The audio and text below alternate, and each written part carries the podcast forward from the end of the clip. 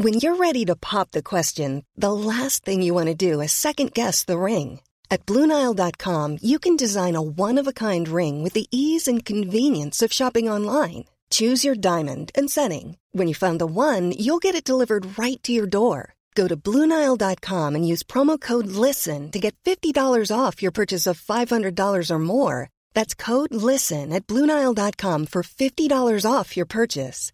Bluenile.com code LISTEN. Planning for your next trip? Elevate your travel style with Quince. Quince has all the jet setting essentials you'll want for your next getaway, like European linen, premium luggage options, buttery soft Italian leather bags, and so much more. And it's all priced at 50 to 80% less than similar brands. Plus, Quince only works with factories that use safe and ethical manufacturing practices. Pack your bags with high-quality essentials you'll be wearing for vacations to come with Quince. Go to quince.com slash trip for free shipping and 365-day returns.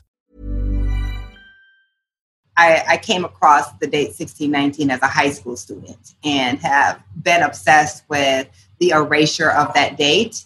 And, and, and I came across it accidentally. I didn't come across it uh, in my um, high school curriculum, but I took a one semester Black Studies elective and uh, became so angry that there was all this history no one ever thought we should know that when the class ended, I kept going back to the teacher and asking him to give me more books. And I would read a book and then ask for another. And one of the books that he uh, put in my hand was a book called Before uh, the Mayflower by Lerone Bennett. And um, the title speaks to the fact that, you know, the Mayflower lands in 1620. Every American child learns about the Mayflower, but the White Lion came in 1619, and none of us learned about that. So even as like a 16 or 17 year old, I understood the power of that erasure and uh, that that was intentional so I've been thinking uh, literally since I was in high school about that date and how um, that day kind of served as a metaphor for the way we have not wanted to deal with the institution of slavery.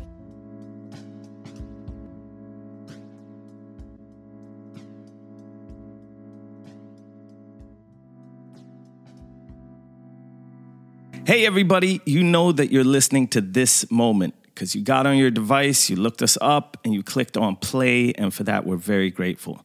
And if you've listened to this uh, to us before, you know that this is an ongoing conversation between Chef Marcus Samuelsson and myself, Jason Diakite. You also know that Marcus is in Harlem on Mar- Malcolm X Boulevard to be exact, and I'm on the island of Södermalm in Stockholm, the capital of Sweden. What you don't know, however, is who today's guest is. And I am so excited about today's episode. And that's probably why I'm drawing this intro out a little bit. Because today we are honored and so grateful to have investigative reporter for the New York Times, MacArthur Fellow, that's the Genius Grant Award winner, and Pulitzer Prize winner, creator of the 1619 Project, which exists both in magazine form and as a podcast series. Nikole Hannah-Jones, welcome. yes, yes, yes. Welcome. Thank welcome. All right, Nikole, let me start by saying I, I looked you up on Wikipedia earlier today. Just to, I, I like to do that with guests. And the moment I started reading, I stopped on, uh, midway through the first sentence. And it was one word in particular that threw me off. You're described as a controversial journalist, and that made me think, you know, and that's in the opening sentence. And, and that made me think, like, how can the structural defensiveness against re examining, taking a more candid, truthful, broader, deeper perspective, and trying to enrich the narrative of our history still be so strong today, 401 years later? Why do you think that is, Nikole? Well, first, let me say I don't think I'm considered a controversial journalist, but if you look at the Wikipedia page, there's an ongoing battle with people who don't uh, appreciate me, who keep editing the page uh, to make okay, it appear yeah. that I'm controversial. I, I, haven't checked it recently, and that must be a new addition because um, within the field and broadly, I'm not considered a controversial journalist. Um, so interesting. But uh, clearly, you know, there has been a lot of opposition to my work around the 1619 project. And uh, really, a rejection to centering slavery in the American narrative and the contributions of Black Americans. When you ask why, I mean, the entire reason the 1619 Project had to come into existence is because we have wanted to be in denial about how central and foundational slavery uh, was to uh, the founding of this country to the country that we would eventually build. And then, of course, the legacy of slavery uh, permeates uh, so many aspects of our society. And to see that argued in the New York Times was uh, disconcerting. Well, I, I, I, just have to say, say, I just have to say that the 1619, it's the most incredible gift to Black and Brown people all over the world. You know, the work of reestablishing, rewriting, or reconnecting our journey is so important, and people all over the world connect to it. So I just want to say this is the reason why I go to New York Times still daily, every day. And when I heard it, both me and Jason were just like, like when is the next when is next piece coming out? And we've been going back and forth. You know, I'm a chef, so maybe the farmer the farmer store is the one that I'm like, that's my dude. But the way you connect past and present, it's unbelievable. It, it's such an important piece of work. So thank you for that. And I, have been thinking so much about this kind of collective sensitivity and, and taking a more truthful look at our history. Um, Because I live in Sweden, Nikole, and it's literally a different world from the United States. And, and no doubt racism exists here as it does in all countries. The interesting thing about Sweden and what sets it aside from other European countries is that it sees itself as a colorblind country to the point that in 2017, the word race was removed from the discrimination uh, legislation. So race doesn't, uh, doesn't appear in the legal in the in the law of of this land anymore, and data by race is no longer co- uh, collected. And incredibly, this was done in the name of anti-racism. And so, you know, 1619 has been widely circulated in this country, and it really inspires me and a lot of people in comprehensively kind of rethinking Sweden's history as well. And I mean, Sweden was a small fish in the colonial era, but involved to some extent in the transatlantic slave trade. But most of the cotton imported to Sweden during the 1800s came from the American South. And Sweden was deeply affected by the uh, outbreak of the Civil War because the cotton stopped coming in, it became way more expensive. But these pieces of our history are so seldom told, and few have reckoned with these parts of our past. I wanted to ask you, as someone who's really at the forefront of doing this in, in the United States, how do you think that the, the collective guilt and shame play into the this collective sensitivity about re-examining history?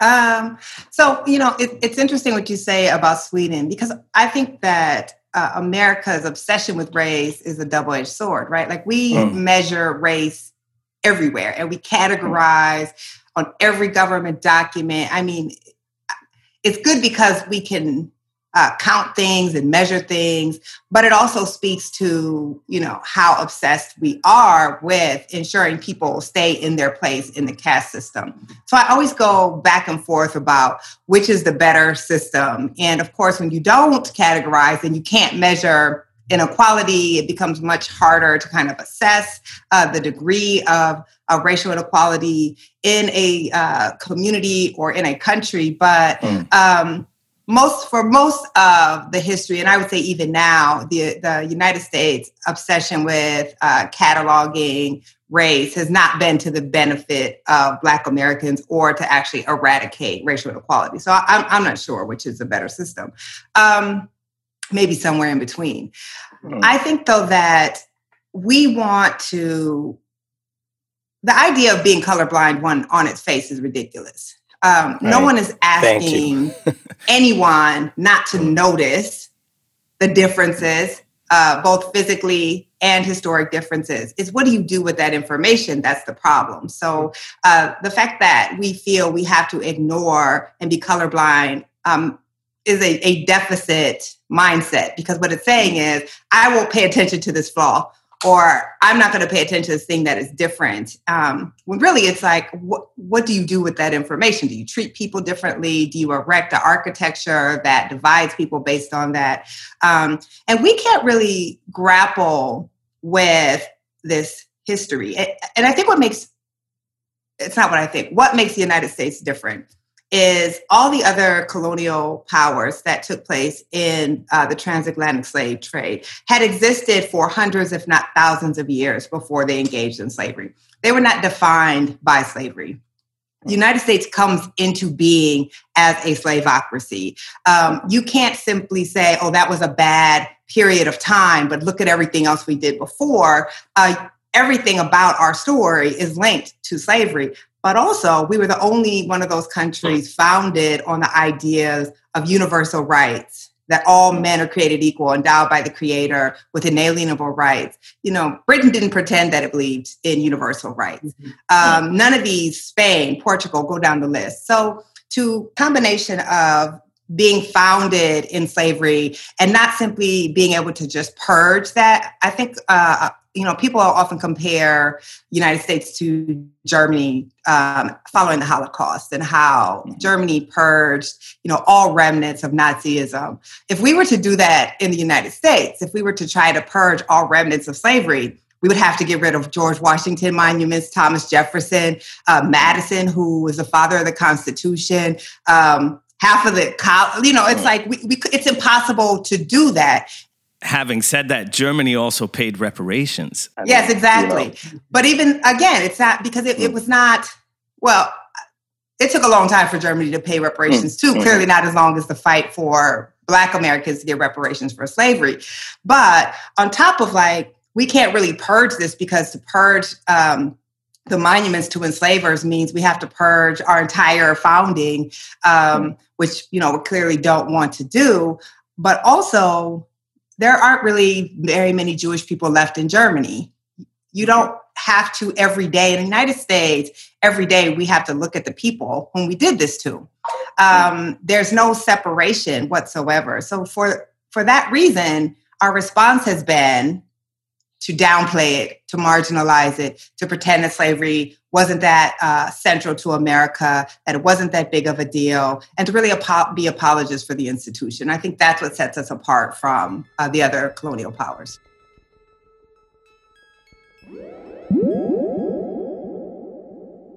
Can I ask you about? I want to go back to the mid 70s. You know, it's like, you know, in Waterloo, you know, it's like your your mother has a Czech and then a British side or background, your father is black.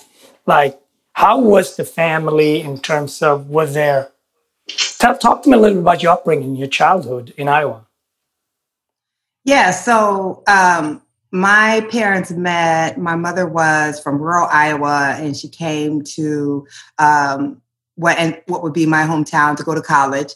And my father used to go on campus, and and that's how my parents met. And um, my mother's parents were not happy at all. Uh, they disowned my mother for a period of time, and um, didn't speak to her. Stopped paying for her college. My dad had to help her. Uh, pay for college and didn't really uh, re-embrace my mother until my my older sister was born. So my older sister was the first grandchild, and it was uh, the birth of this first grandchild that brought my uh, grandparents back into my mom's life. Um, with that said, other family members, like my uh, mother's grandmother, you know, refused to disown her and just you know dealt with it as well as some other uh, white relatives on that side. But once that happened uh, i grew up around my grandparents. My grandparents were great to me and my sisters um, but they also were racist um, to wow. black people who weren't related to them. And I, I think you know what that has taught me is we have this belief that because someone has an intimate relationship with a black person that they can't be racist when that's clearly not true. We are able to form close bonds uh, with individuals and still have a larger and succumb to a larger uh, worldview of anti-blackness. But my childhood was you know a very working class childhood lived on the black side of town. My grandparents and my white side of the family lived about an hour away, and we saw them frequently. But all my black family lived in my hometown, and I grew up around.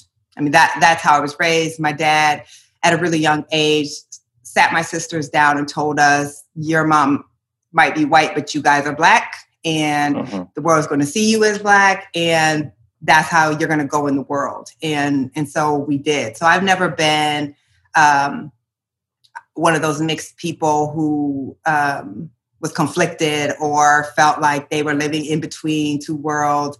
I've never felt that way, and I don't even. I mean, clearly I, I'm biracial, but I identify as black.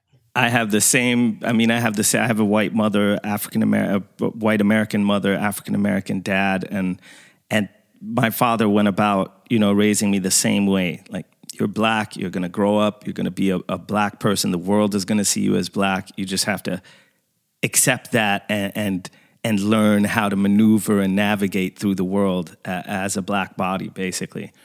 I grew up in Sweden, you know, and going to an all white school and everything. I definitely was in between worlds and was trying to, you know, use what my dad was telling me, but in an all white context. And it was very, it was a lot of difficult years and years of kind of identity uh, crises, basically. Yeah, I could see that, and it's different, you know, in the context of of a country like Sweden versus the context of a country mm. like the United States. I mean, but, even in the but, United States, you can be in a white environment, but but race and blackness is everywhere, mm. right? Mm. Um, so I think that I, I don't know. I, I realized pretty young.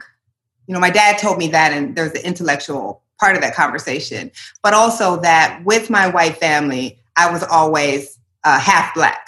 Mm-hmm. So mm-hmm. I wasn't mm-hmm. ever, you know, they, they, like I was related to them, mm-hmm. but it, but with my black family, I was black. Like there wasn't mm-hmm. like she's half black, she's half white. Like I was black, and I just was like, I'm not going to spend my life uh, trying to straddle a line. And particularly when we know in America, to be Black American is to be mixed anyway, right? Like Frederick yeah, Douglass was half white. Uh, the average Black person, when you test them genetically, a quarter of our ancestry goes to uh, Europe.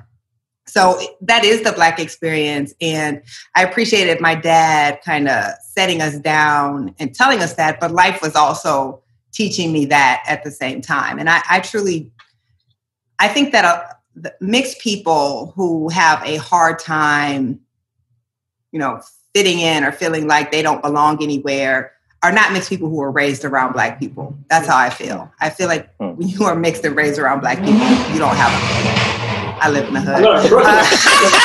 Uh, I have another question around, you know, Portland. You went out to go to work in Portland, and Portland is a city that Jason and I talked about here on this moment when you see what's happening and you worked in the city, so clearly you have love for that city. Can you give us your your beat and your thoughts on what's happening? Wait, did you say I have love for that city? No, but I mean, when you've lived in a place, I was never so happy to get out of a city in great. my life.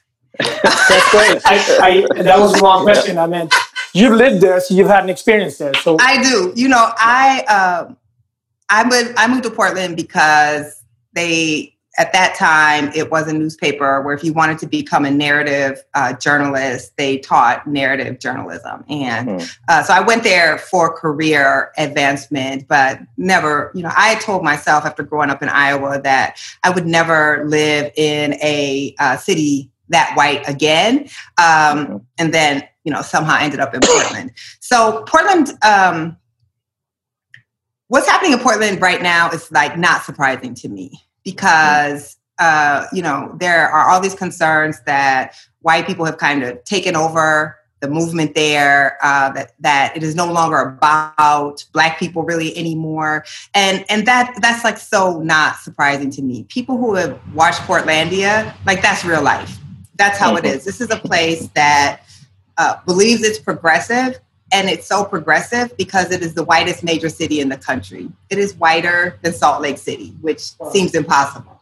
Um, so it's easy to be progressive when you have never really had to deal with Black people. In the history of Oregon, when Oregon uh, entered statehood, Black people were barred in the state constitution of Oregon from moving into the state. And I think it might be the only state in the country where Black people were prohibited by the Constitution from actually moving into the state. Um, many of the original settlers of Oregon were former Confederates. So it has this very kind of progressive, um, but it's progressive when it comes to like trees and gay rights and women's rights. But when it comes to race, um, that was probably one of the most disenfranchised Black populations that I've ever lived in.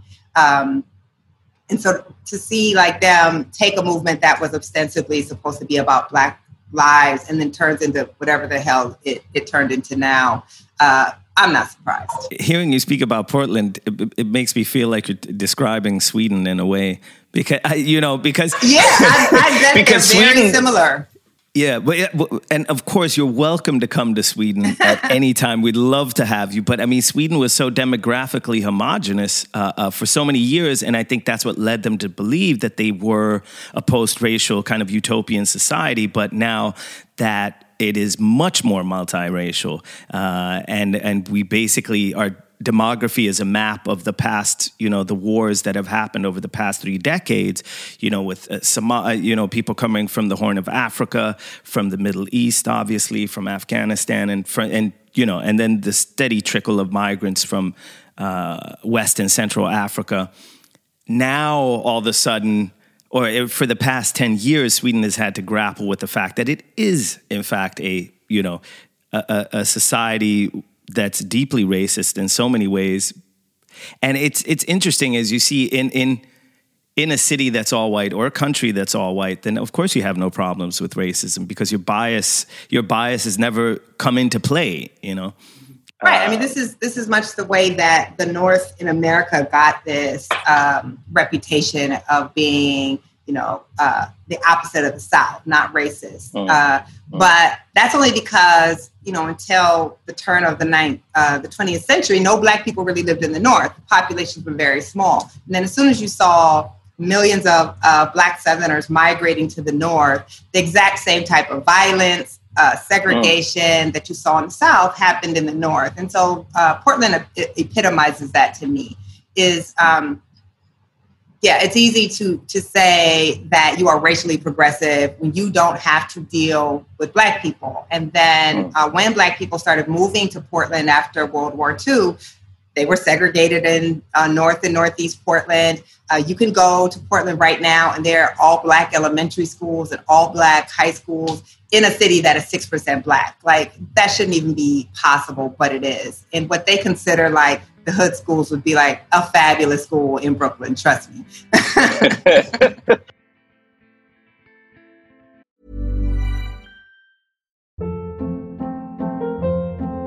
Hold up. What was that? Boring. No flavor. That was as bad as those leftovers you ate all week. Keke Palmer here, and it's time to say hello to something fresh and guilt-free. Hello Fresh. Jazz up dinner with pecan-crusted chicken or garlic butter shrimp scampi. Now that's music to my mouth. Hello Fresh. Let's get this dinner party started. Discover all the delicious possibilities at hellofresh.com.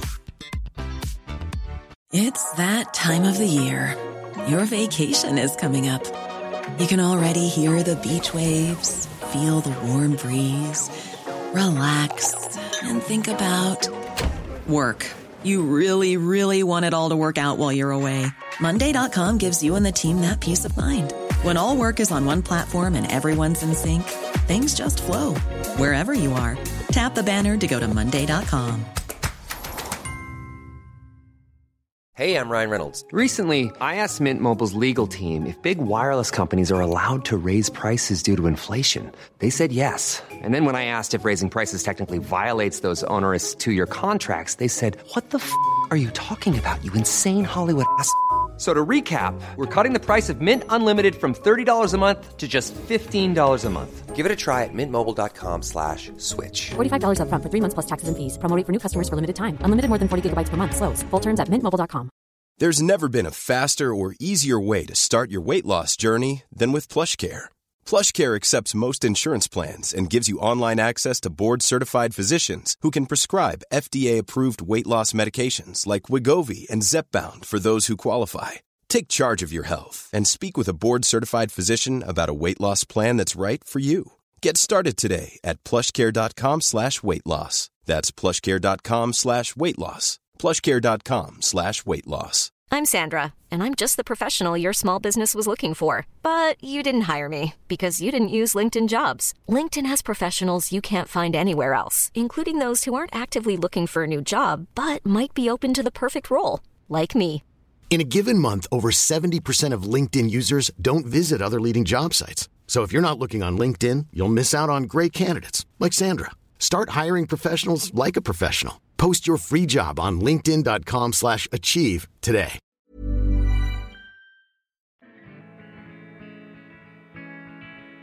What I think is so beautiful with 1619 because it sets a new level of journalism, right? That people can connect in all over the world and orally, these voices, these people that you humanize an experience that it's uh, it just for me it just changed information how information and history can flow how long did you work on it to because it's it's obviously a, a masterpiece so you must have worked on it for a very long time obviously no plan uh, thank you thank most you for definitely that. yeah you know there's like so how long did i actually like work on it would be about nine months from the time I pitched it to the time I published, uh, which is kind of insane considering what we did. And those were some uh, crazy months. Um, but I've been, in some ways, working on it for like 25 years. Um, I, I, came across the date 1619 as a high school student and have been obsessed with the erasure of that date and and, and I came across it accidentally. I didn't come across it uh, in my um, high school curriculum, but I took a one semester Black Studies elective and uh, became so angry that there was all this history no one ever thought we should know that when the class ended, I kept going back to the teacher and asking him to give me more books. And I would read a book and then ask for another. And one of the books that he uh, put in my hand was a book called Before uh, the Mayflower by Lerone Bennett. And um, the title speaks to the fact that you know the Mayflower lands in 1620. Every American child learns about the Mayflower, but the White Lion came in 1619, and none of us learned about that. So even as like a 16 or 17 year old, I understood the power of that erasure, and uh, that that was intentional. So I've been thinking uh, literally since I was in high school about that date and how um, that date kind of served as a metaphor for the way we have not wanted to deal with the institution of slavery.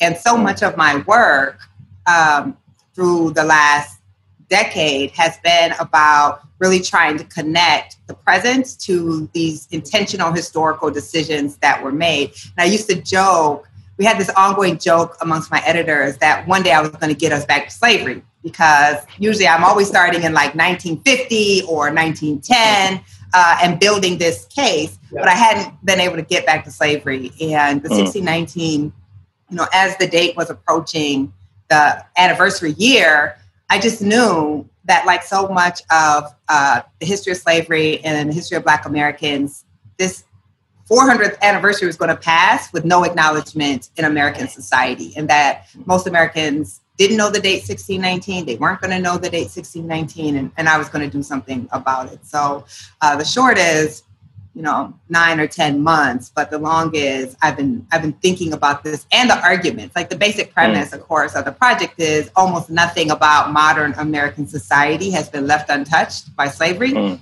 and uh, I've been making that argument for a long time. I always tell people just name something, and I can trace it back to slavery. So and you have engraved that year now in, I'd say, the consciousness of a lot of not only Americans, but people all around the world, thanks to your work. Um, Thank you. That's speaking, been amazing to see that. Um, that that was my goal to actually seem like a very uh, I don't want to say arrogant, but you know, kind of ridiculous goal to say I want to create this project so that every American knows the date 1619, and mm-hmm. then to mm-hmm. actually see like the way that is con- that that date is constantly evoked uh, now, mm. and that even the president, you know, I don't believe that the president has read the 1619 project, and um, you know, I don't think it's leading his followers to say, "Let me let me read the 1619 project." But his followers also now know the year 1619. exactly. So, it's all good. Even those that don't agree. and now, exactly. speaking, speaking to what you were saying about that erasure, you know, my dad also just sent me this Shaun King piece talking about the third verse of the Star Spangled Banner. And I mean, I'm just finding out about this now, and I'm 45 years old. Mm. It's like, how, you know, how could anyone ever have stood for that? I mean, had we known, right? So yeah, that I mean, Francis is so Scott deep. Key was an enslaver. He was mm. an enslaver, right? So again, it's like we we we keep wanting to pretend that um, slavery was not the true United States, but it was. And mm. um, even in the original Declaration, Thomas Jefferson talks about slavery and he talks about the same thing that Francis Scott Key is talking about in the Star Spangled Banner, which is that Britain is stoking insurrection amongst those enslaved, and that this mm-hmm. is one of the crimes that the King of England is committing against the colonists is he is causing the enslaved to rebel against them. Um, so that doesn't end up getting in the original or in the declaration because you, they couldn't get enough southern uh, colonists to sign it with that passage about slavery because they rightly thought if they put that in there and said slavery was wrong and the king of england forced it upon us that they would have to abolish slavery which you know obviously they weren't trying to do. But it's like understanding when you see all of that then it's like the red pill in the matrix like mm. suddenly everything starts to make sense. And you understand that this, uh, again, that this erasure has served a purpose. And uh, we have borne the brunt of, of that erasure. The other year, and I was I was thinking about it today. I hope she does it before, but you know, the way you trace back everything to American slavery, I trace it back to Prince. So after Purple Rain, I trace it back to Prince. So after Purple Rain, there was a couple of albums, and then came Sign of the Times. So the other big year is 2042. So when you th- what what do we need to know about 2042 and will you document it? Will you tell us about 2042 or because obviously for a lot of people it's a big fear when when uh, about that year about that time. Are you talking about when the demographics shift to the United States? Mm-hmm. Um, you know, I think that we are putting way too much emphasis on the idea that once white people are no longer the majority, that they will somehow lose power. There's nothing about the study of American society that leads us to believe that. Um, no. White people were the minority in the South for most, in many parts of the South, for much of the history of this country, uh, including Mississippi, which was the most repressive uh, fascist state in the United States. So I, um, and the other, and the inverse of that is even in 2042, white people will not be the minority, but they will be the largest in the plurality.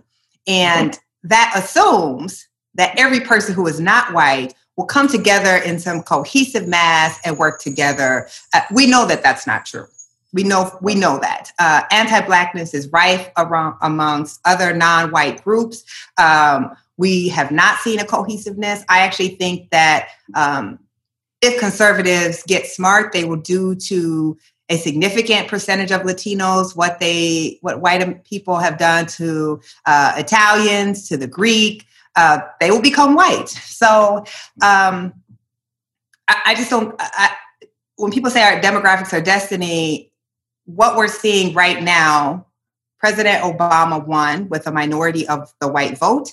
And what was that followed by? Massive uh, introduction of voter suppression laws, of tactics to suppress the Black and Latino vote in order to hold on to power. In this country, we haven't had a Republican uh, who won the presidency by popular vote in, I think, something like 30 years. Yet we've had Republican presidents mm-hmm. because they win uh, with the Electoral College, which actually is not democratic. So I think we'll just see more repression and more efforts to hold on to power. Or look at New York City. New York City is a minority white city, but who controls the finance, right? Who who who controls the levers of power in the city, and where does the poverty and disenfranchisement land? So when people say that it, it, doesn't show to me a complexity of understanding the way that race actually works in this country. It's also leaving out the colonial subjugation of, of the continent of Africa. I mean, we're w- white minorities in South Africa, Zimbabwe, Nigeria. South Africa is probably like the, the most uh, analogous to the United States, especially mm. since some of them studied our system of apartheid uh, to figure out how to do it there. Um, so yeah, I, I, think we we want to somehow believe that, but um, what we're seeing right now with white militia coming out to these rallies, like this uh, effort to stoke a race war, is about consolidating and holding power as our country's demographics change. having said all that, I, I wonder, you know do you see uh, in your work? I mean, you also talk about that the needle has moved. You know, that things yeah, have I mean, gotten I'm not a slave. That's true. No, no. there you go. And, and since your dad's day, things have actually gotten better, albeit slowly. But do you see a path forward? Is do we? Is there a path uh, for not only the United States but the world to move into a, a kind of a post-racial America, or is that just a utopian pipe dream? I mean, yes, progress is, I mean, you would be silly not to acknowledge the progress that has been made, and particularly for a small group of Black people who have been able to go into elite institutions and get a middle class uh, existence. But uh, I have two things to say to that. One, um, I just did a project called 1619 that shows that people of African descent have been here for 400 years. So the time for marking progress is over um, we should be equal. We should be treated as full and equal citizens in a land we have been in um, for 400 years and a land we have been in longer than almost any other group. So when people want us to constantly pay attention to progress, to me, I, I find that insulting because it is saying that we still have to wait for equality and we cannot expect full equality right now. Um, the other thing is when you look at probably the most important indicator of well being, which is wealth.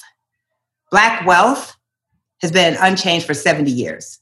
The black white wealth gap, unchanged for 70 years, which predates the civil rights. Well, falls in the, in the middle of the civil rights movement. So overall, we have not, we've seen le- progress with the law and the end of legal discrimination, but not progress in the area that Dr. King was focusing on before he was assassinated, which is understanding that having the legal right to access certain spaces is useless if you can't afford to access those spaces. And hmm. that from the beginning, slavery was a system of economic exploitation. Jim Crow was a system of economic exploitation. It wasn't just about Black people not liking white people, it was about creating racism to justify the economic exploitation of Black people. And to this day, uh, Black, a Black family with children has one cent on the dollar of wealth for white Americans, and that that has remained unchanged. So we need to be very careful with these conversations about progress. And and and I, and I feel you know I don't feel like Black people are doing this, but when people who aren't Black say that, they're asking us to be grateful that we don't live in Jim Crow anymore. Hmm. I don't feel like I need to be grateful for that in a country that uh, our people have been in for uh, centuries. And there's a difference between can we get there and will we get there? Can we get there? Absolutely. All of this was created. All of it can be uncreated. Will we get there? I, I don't think so. I, I, there's nothing, you know, studying history can tend to make one, uh, I, I would say realistic. Some people say pessimistic. Uh, there's nothing about our history that makes us, makes it up, me believe that we will get there. Now, I want to turn a little bit to the election because I love you have your vote sign on. And, you know, with Kamala Harris, she shows the world now another side of blackness. You can be both uh, Asian American and Black African American, right? So this, our, our, the, it's, our experience is layered, it's, it's complex, it's beautiful, and blackness has so many different wings to it. Um, what's your hopes and what's your biggest fear of this election coming up?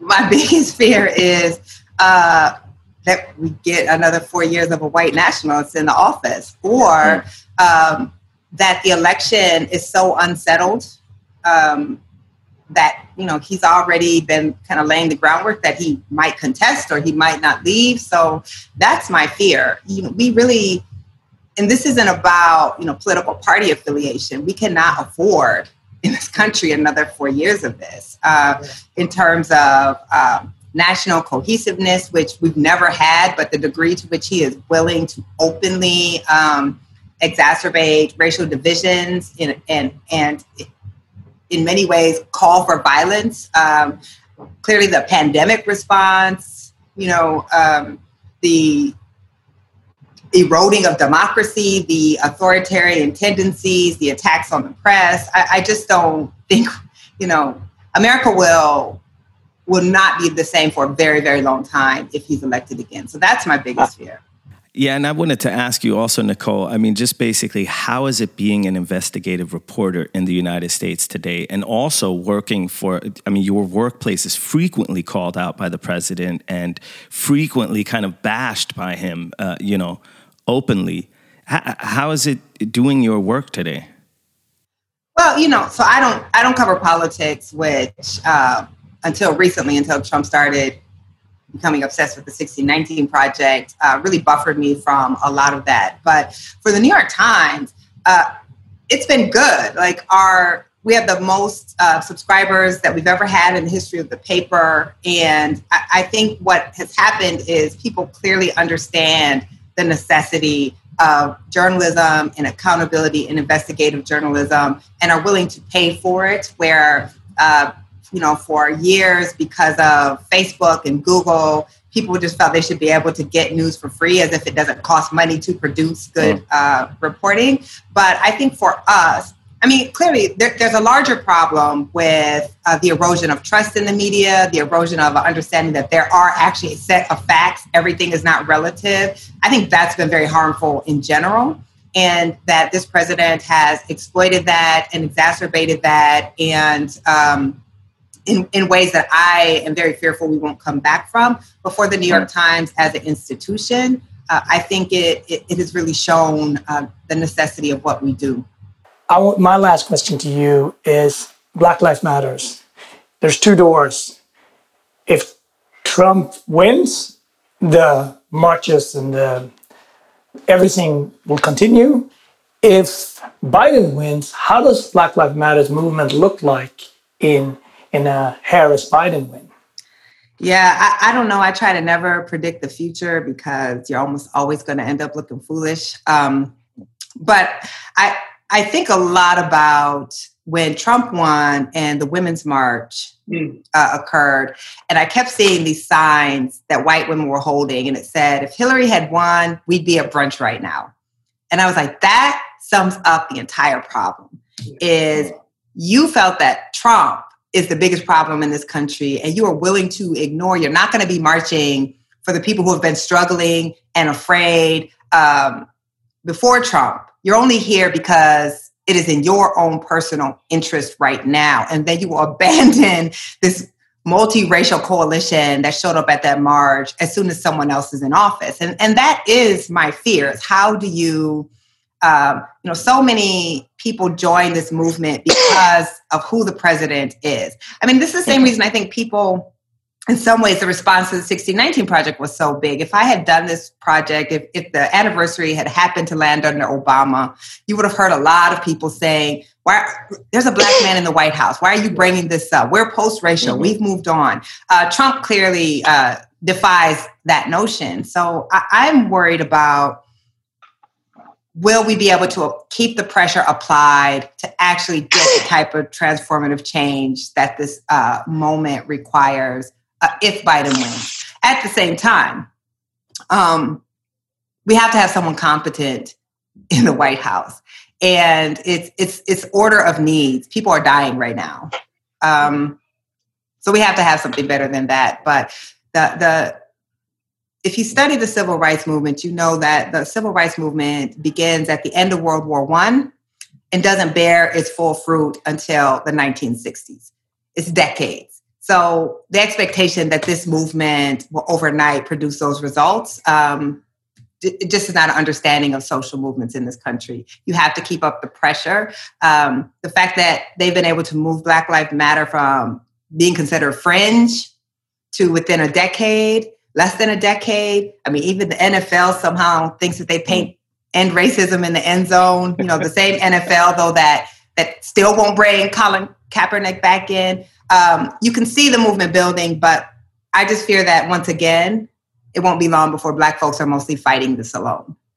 Nikole Hannah-Jones, on behalf of you know Black and Brown bodies all over the world and in the United States, thank you for the work you're doing, and thank you for coming on this moment. And just it's such a privilege just to hear you speak and to uh, just to listen to you is just inspiring and wonderful. Thank you for having me on, Mark. I hope to meet you one day. You know, when real life was happening, Ginny Supper mm. Club uh, I only get to Harlem like three times a year because you know that's like going out of town. But Brooklyn to Harlem. You when you live in Brooklyn, that's that's like hike. going out of town. Yeah. So you have to plan yeah. it like a month in advance. Yeah, but um, just I'm just such a, an admirer of, of, what you've done in the community and how you always are advocate of the community. So Thank hopefully. You. And, stay and, and next time you come to America, stay controversial. It, it's the right side of you're on the right to, side of history. Look at that and tweet this shit out. I didn't even. Yeah, that's why I was like, yeah, I stopped on that word. I was like, what? She didn't. You know, it wasn't somebody who was well-meaning who wrote this. You know, uh, but that's how Wikipedia works. Uh, yeah. Anyway, I, I enjoyed the conversation. Thank you so much. Yeah. Thank you so much. All right. Bye bye.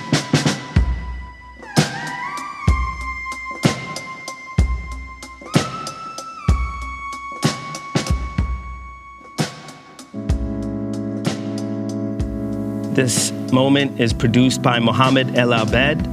It's an ACAST recording and can be heard on all platforms. So stay tuned. More depth coming your way soon.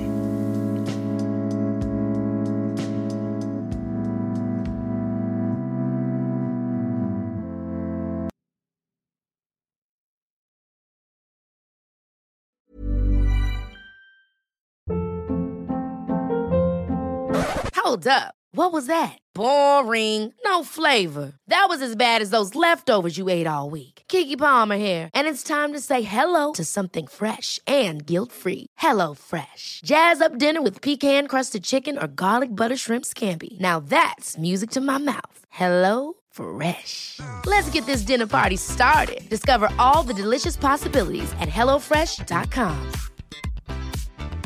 Hey, y'all, Darius Rucker here. You know, a lot of people ask me, what inspires your music? And one of the big things is a strong sense of place. That's why I love my home state of South Carolina and want to share the awesome things it has to offer. From the beautiful mountains down to the sunny coast, it's got it all. Not to mention two of my personal favorites great golf and amazing food. Come see why I love this place. Visit discoversouthcarolina.com.